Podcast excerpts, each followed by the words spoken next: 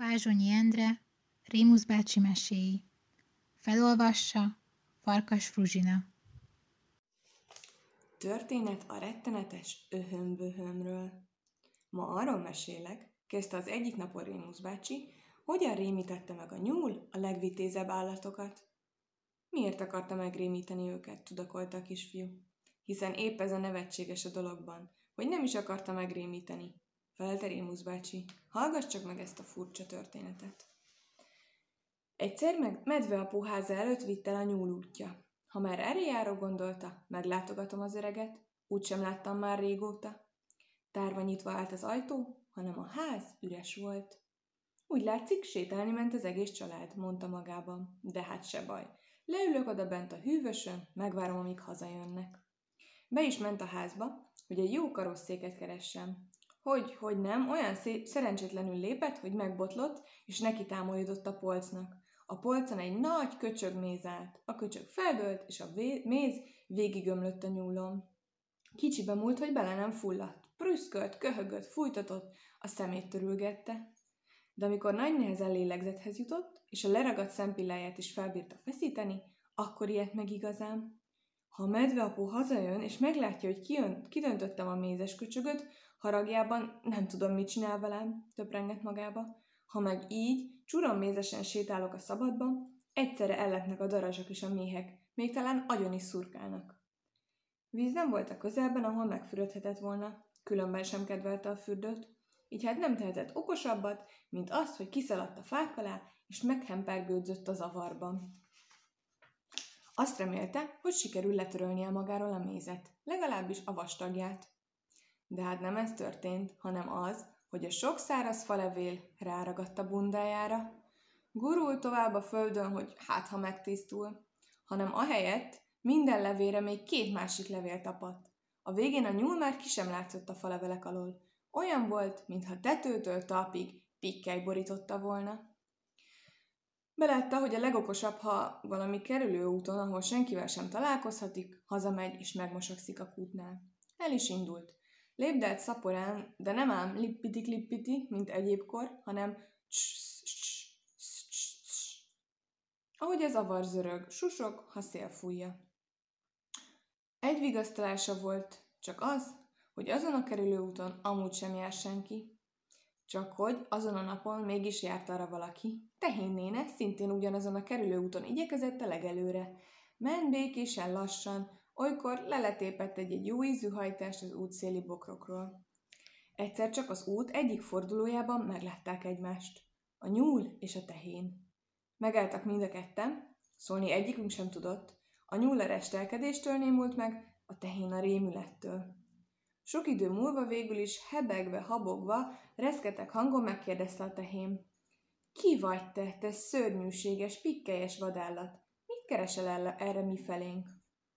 Hm, felelt a nyúl. Igazán olyan szörnyűségesnek találsz? Borzalmasabb fenevadat életemben sem láttam. És igazán nem tudod, ki vagyok?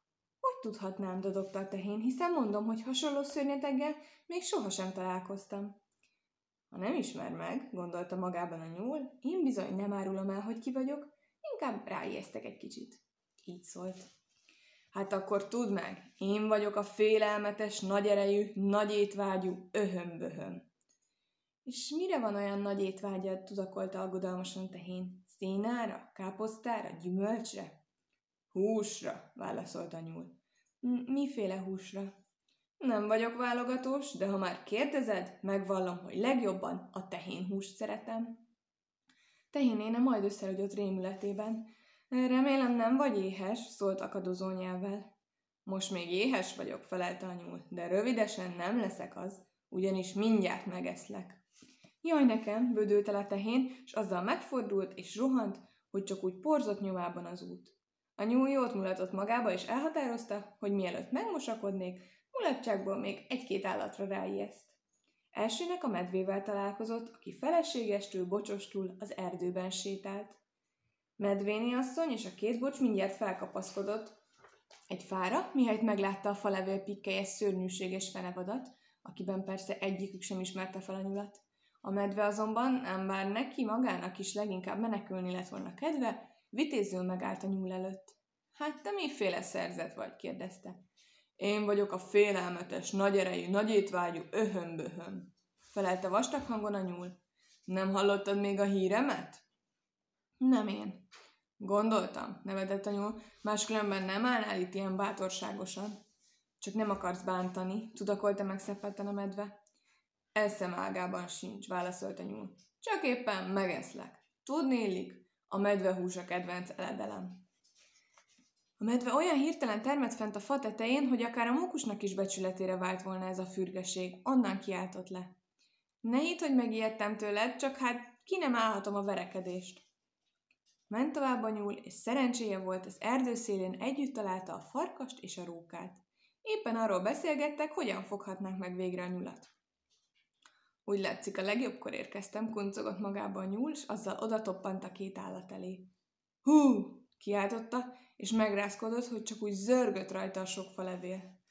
Ki vagy te? kérdezte riedten a farkas. És miért kiabálsz? vacogta róka. Én vagyok a félelmetes, nagy erejű, nagy étvágyú, öhömböhöm, felelte a nyúl. Azért jöttem, hogy ahány farkas rókát találok, mind megegyem. Melyik teket faljam fel elsőnek? A farkas a rókára nézett, a róka a farkasra, azután mind a ketten a félelmetes, nagy erejű, nagy étvágyú öhömböhömre. Hú, üvöltött a nyúl, már kezdem is a lakomát. De ezt már nem várta meg sem a farkas, sem a róka. Az egyik jobbra, a másik balra úgy elfutott mind a kettő, hogy a nyúl, még ha akarta volna, sem bírta volna utolérni őket, hanem hát nem is akarta, mert megelégelte a tréfát. Inkább hazament, megmosakodott, és azután felkereste mezeinét és a lányait. Igen, tisztelt hölgyeim, szólt hozzájuk, hallottak-e már a híres és félelmetes nagyerejű nagyítvágyú öhömböhömnek? Hallották-e már a hírét?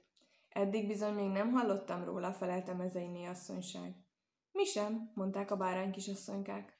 Megvallom én sem, nevetett a nyúl. Bezzeg a tehén, a medve, a farkas meg a róka. Már személyesen is megismerkedtek vele, és azzal elbeszélte, hogyan rémítette meg a félelmetes, nagy erejű, nagy étvágyú, öhömböhöm képében egy sorállatot. Mezeiné és a lányai csak úgy dölöngéltek a kacagástól. Attól fogva, ha a tehén, a medve, a farkas vagy a róka meglátogatta a mezei házát, a, bá- a pajkos bárány kisasszonyák sohasem mulasztották el megkérdezni, hogy mi történnék, ha egyszer csak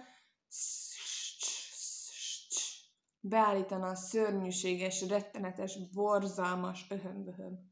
Én ugyan nem ijednék meg tőle, hetvenkedett a róka. Én még kevésbé dicsekedett a farkas. Én még úgy sem, tudította a medve. Én meg a legkevésbé, hencegett a tehém.